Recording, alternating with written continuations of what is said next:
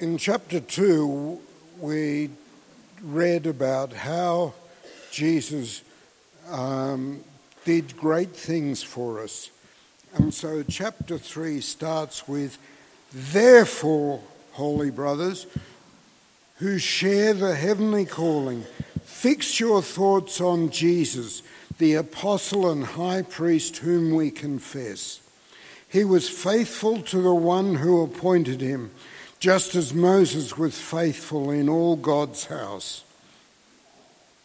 Jesus has been found worthy of greater honour than Moses, just as the builder of the house has greater honour than the house itself. For every house is built by someone, but God is the builder of everything.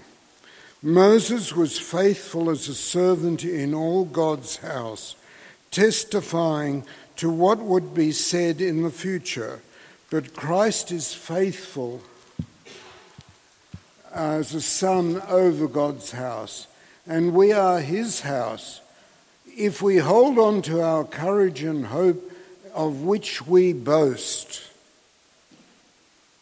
So, as the Holy Spirit says, today, if you hear his voice, do not harden your hearts.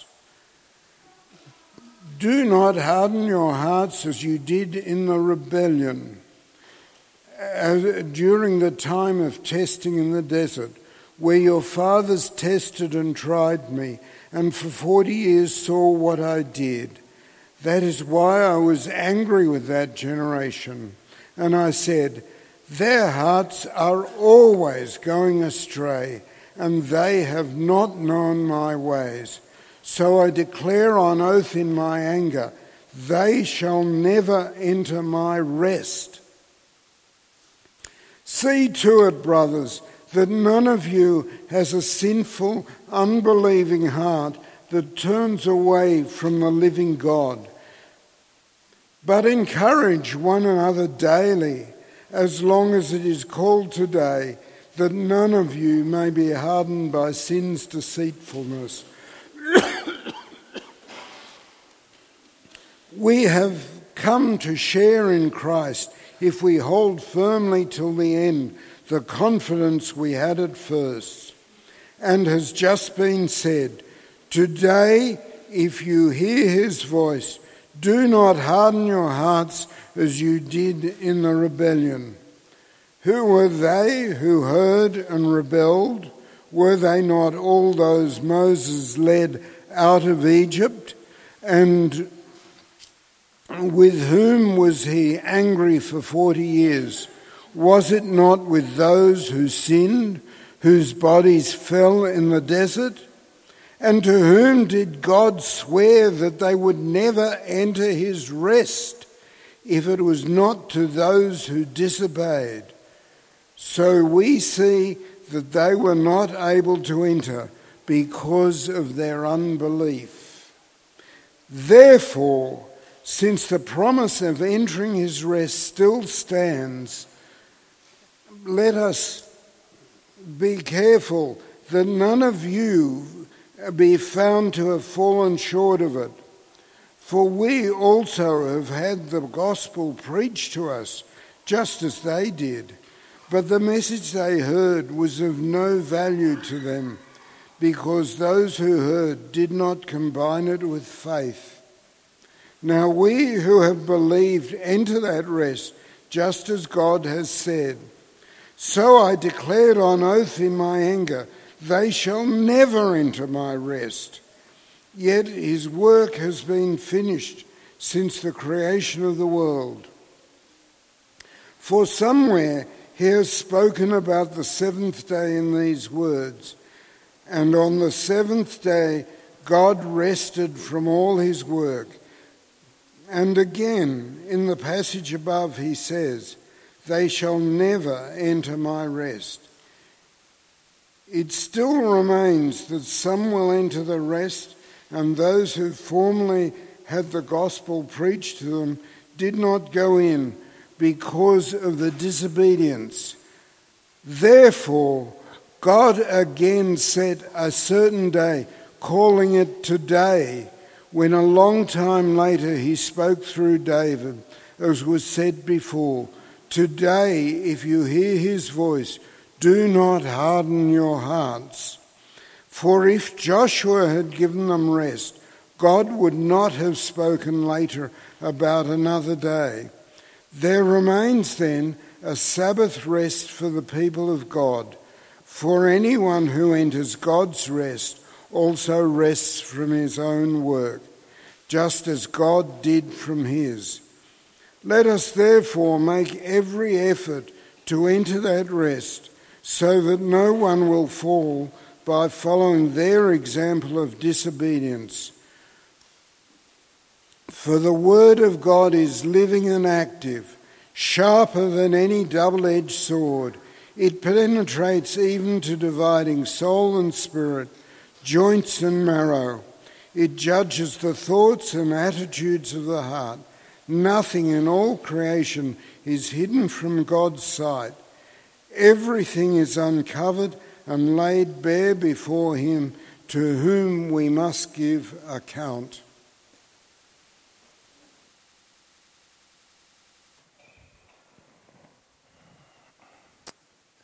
I never knew Tim Barron had such well sculpted calves, but there you go.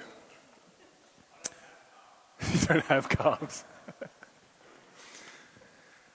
there are some things you do in life that you would never do again. Ten years ago, I ran a marathon. Uh, things started well. I was young, fit, and for the first 20 kilometers, I passed a multitude of 50 year old men who were slowly shuffling along and I felt pretty good about myself. Until about the last 10 kilometers. There was this fella in front of me who was walking and then running and then walking and then running. And I couldn't help but think that he wasn't getting any closer. And over time, those men in their 50s and 60s I looked down upon before, I watched them slowly shuffle by. They say that the Christian life is not a sprint, but a marathon. I spend most of my week with uni students who think that the Christian life is a sprint. They're running the first 20 kilometers of a marathon. But life in your 30s is different to life in your 20s. Life in your 40s is different to life in your 30s, and that's different to life in your 50s. And it can get to the point where it feels like just putting one foot in front of the other in the Christian life is ambitious enough. And it's in this context the writer of Hebrews encourages us to keep going. But the question is how? If you look at your Bibles, 3 verse 6 we are his house if indeed we hold firmly to our confidence in the hope in which we have glory. 3:14 we have come to share in Christ if indeed we hold to our original conviction firmly to the very end. We have all the blessings in Christ if we keep going. And one of the questions we're wrestling with in the book of Hebrews is how? How are we going to finish the race? When it feels like you're in the last 10 kilometers and suddenly there's an uphill slope, how are we going to keep going? The writer of Hebrews begins by calling us to consider Jesus. Uh, that's the first part of chapter 3. He gives us a warning. That's the second half of chapter 3. And we finish with a reminder of God's promises in chapter 4. And so let's begin by considering Christ. It's there in verse 1. Consider Jesus, the apostle and high priest of our confession, who was faithful to him who appointed him, just as Moses also was faithful in all of God's house. Now, it's worth wondering why does Moses come up here? If you think back to Exodus, when Israel wanted the desert and complained, Moses spoke on their behalf. When Israel turned to worship the golden calf, Moses stepped in on their behalf. Moses was the faithful servant that Israel needed. And yet, verse 3, have a look. Jesus was found worthy of greater honor than Moses, just as the builder of a house has greater honor than the house itself. Now, what do you think of when you see this picture? I think of Tim Barron's calves. But apart from that, when you see this picture, what do you think of? You could look at it and you could wonder at the building. You could wonder at how all the arches are exactly the same size. Or if you're like me, you could think, wow, weren't the Romans master builders? Or this picture, what do you think of? You could think, wow, isn't the triangle a terrific shape? Or more likely, you're going to think, how on earth did the Egyptians manage to do that? That is, the glory of a building only amplifies the glory of the builder.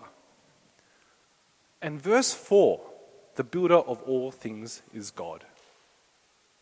And Jesus is faithful, not as a servant, but as God's son. He's not the butler, he's the son who can say that my father built this place. And so, what the writer of Hebrews is saying is that when you reach the 20 kilometer mark, when your lungs are burning and you don't know how the Christian race will finish, we know that Jesus, God's Son, has run the race before us. And as he ran, the Son himself was faithful.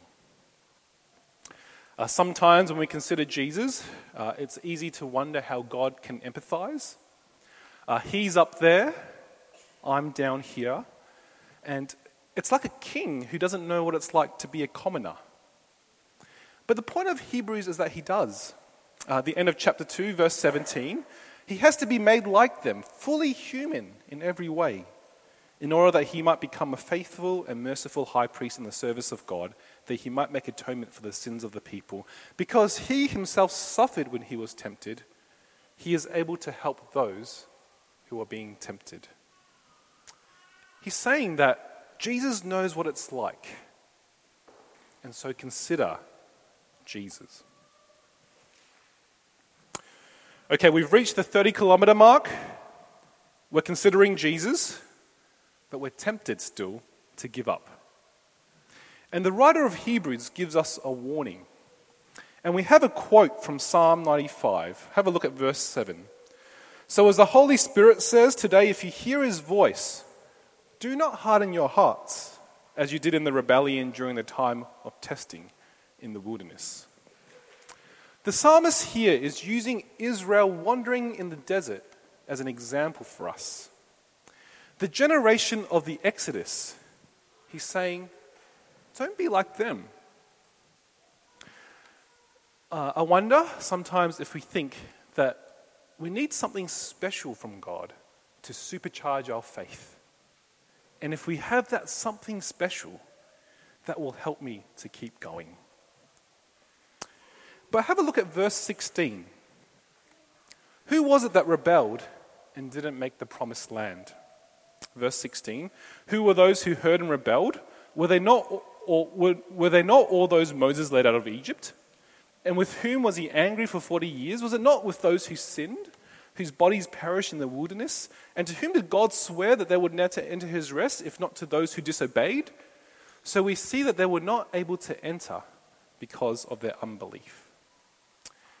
If you, need, if you think you need something to supercharge your faith, imagine if you were part of the Exodus. Imagine you saw the plagues God put on Egypt.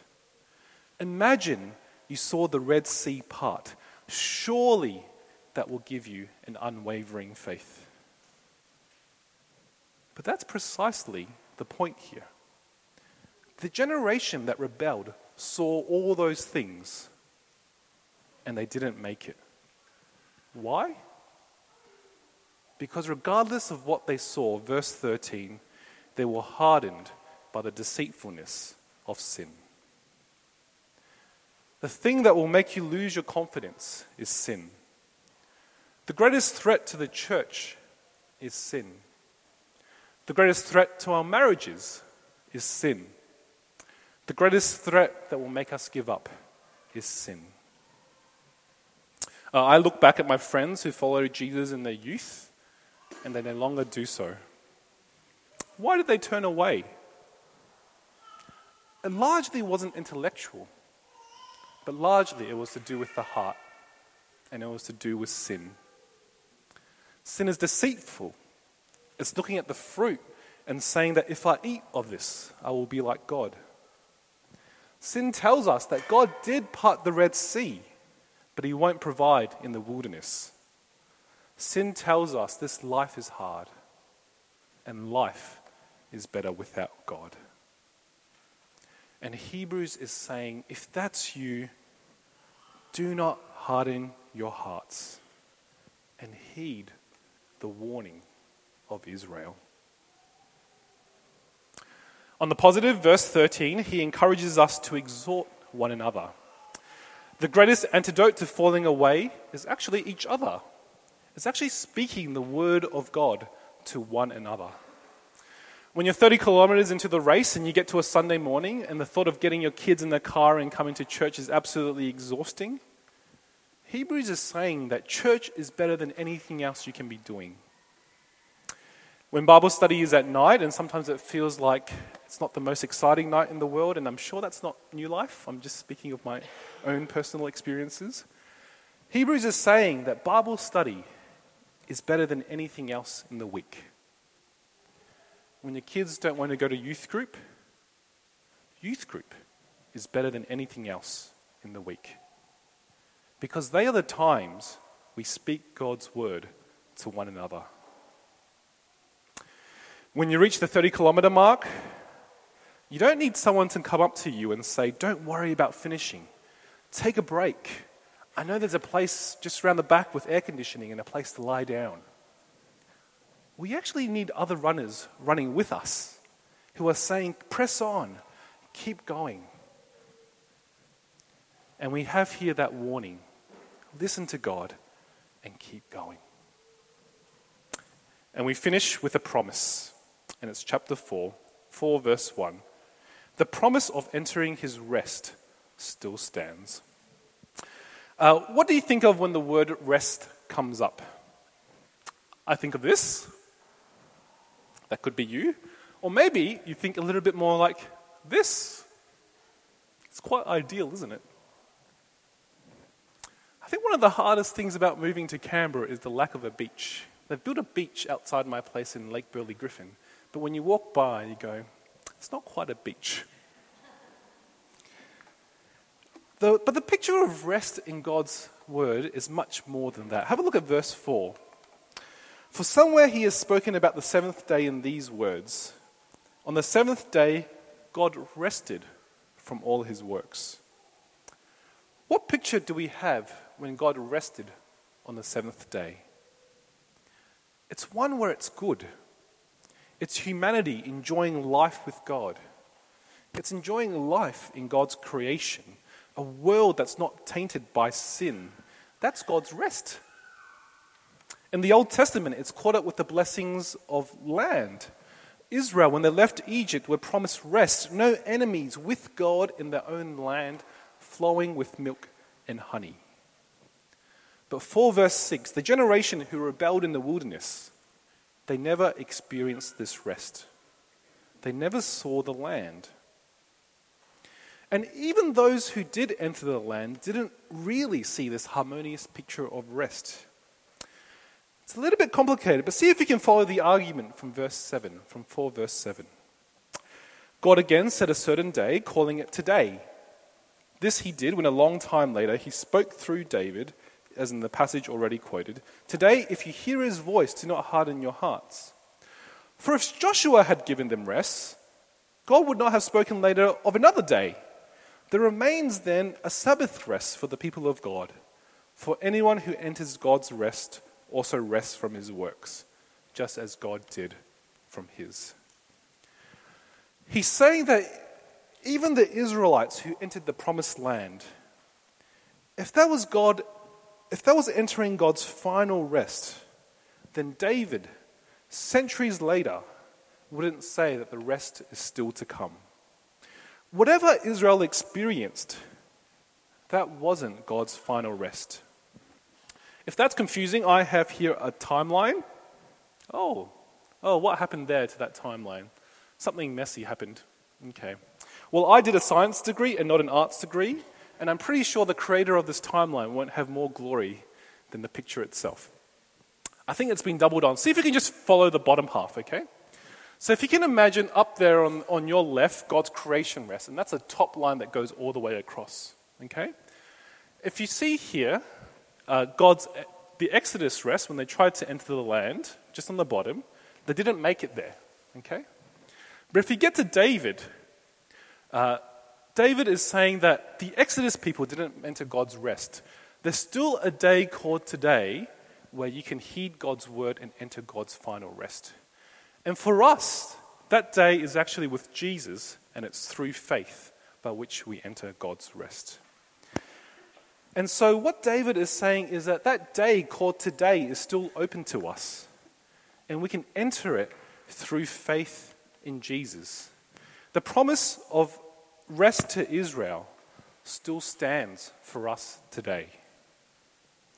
And so, verse 11 let us therefore make every effort to enter that rest, so that no one will perish by following their example of disobedience. It's like you're in the last five kilometers. You've considered Jesus, you've ignored the people who have told you to stop running. And Hebrews is saying, keep going. The promise still stands. It's worth it. There will be nothing better than crossing the finish line. Which actually brings us to the last part of today's passage, and it's 4 verse 12. Uh, it's a famous verse. When I walk into my in law's place, I'm sure there's a calendar somewhere, and on it is 4 verse 12. For the word of God is alive and active, sharper than any double edged sword. It penetrates even to the dividing soul and spirit, joints and marrow. It judges the thoughts and the attitudes of the heart. What I want you to wrestle with is this question How do these famous verses fit into what the author of Hebrews is talking about? Uh, when we read the Bible, it's important that we don't just understand what the verse is saying, but it's worth thinking about how does it fit into the whole? How does it fit into the argument of the book? So, one thing we do at Focus is that we get people to talk to the people around them to actually understand the passage. And uh, I want you guys to see how you go with this. Okay, here's the question that I have coming up. Uh, it's almost like if you took verses 12 to 13 out of this passage, the point still stands. Consider Jesus, heed the warning, know God's promise, but why does he finish with these famous verses? And so chat, chat to the person next to you. It's not a rhetorical question.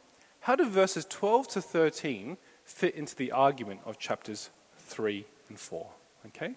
Two to three minutes, turn to the people around you, and it'll be good to hear a couple of answers from the floor.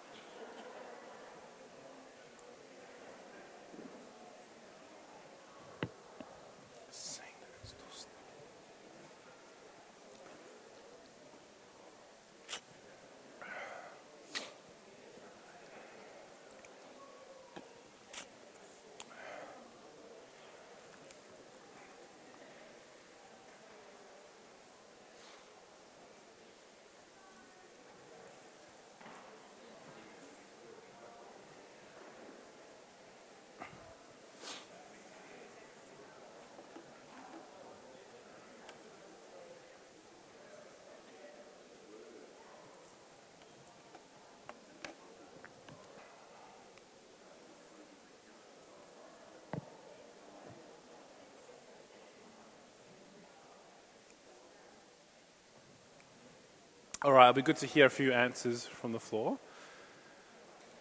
Put your hands up if you have a thought or if you thought your neighbor had an interesting thought and answer. I know about three people in the room, and so if no one answers, if you're one of those three, you should be a little bit fearful at this point. yeah, Carolyn.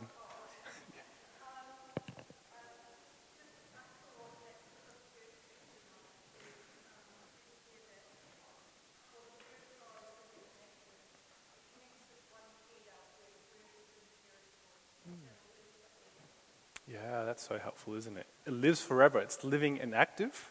We have it now, we'll always have it with us. Yeah, great answer. Other thoughts? Yeah, Tom. Man, it's the people I know already answering.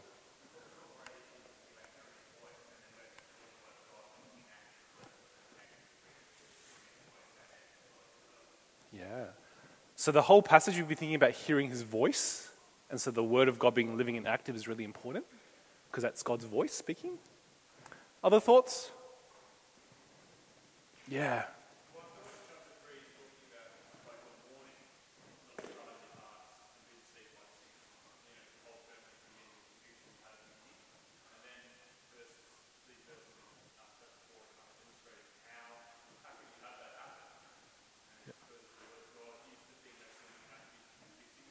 Yeah.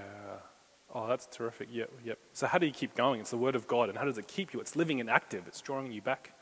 Yep. Oh, that's terrific. See, that's why it's good to have one another. You actually, as you go to Bible study, as you go to youth group, as you wrestle with God's Word, you actually come to understand it yourselves. Um, and so, it's actually good to keep doing that.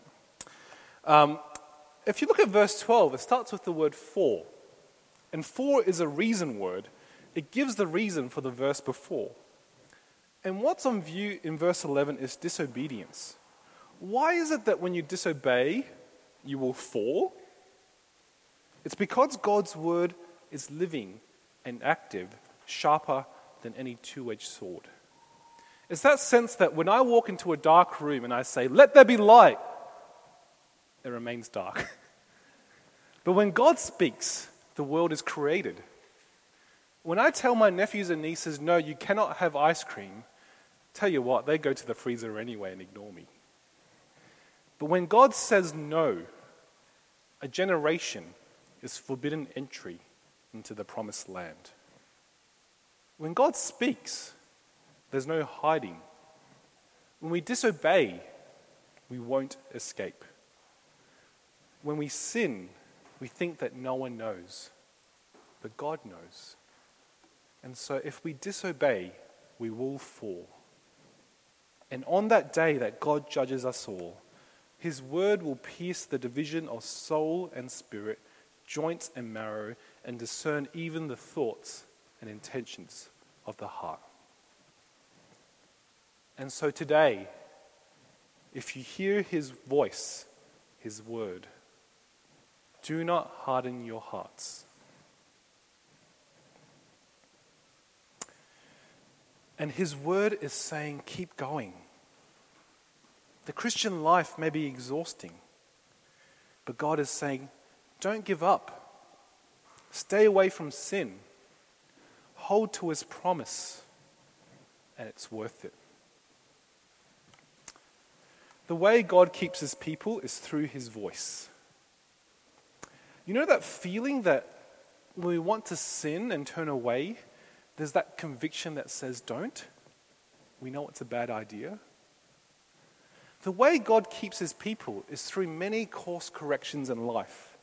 That as we turn away, we hear his voice that says, Come back. In those moments, it's so easy to harden our hearts.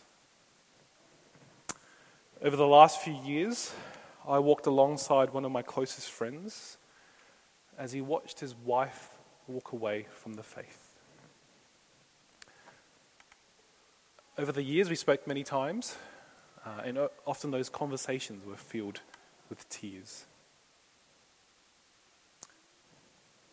He wouldn't say that he woke up one day and decided he wasn't going to follow Jesus. It was the small decisions it was the little course corrections where instead of coming back to Jesus, their heart was hardened to the point where it was too late.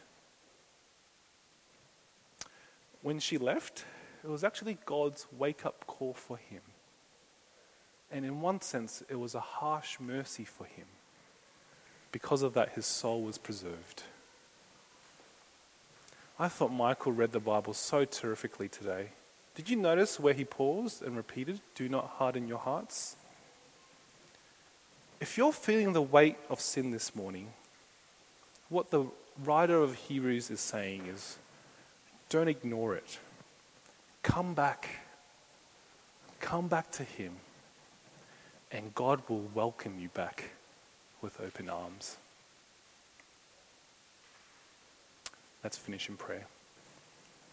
Heavenly Father, we do thank you that you do welcome us back, that you give us the promise of entering the rest. So help us heed the warning of these chapters to not take sin lightly, to exhort one another with your word, and to keep coming back to you in all of life. We pray all this in Christ's name. Amen.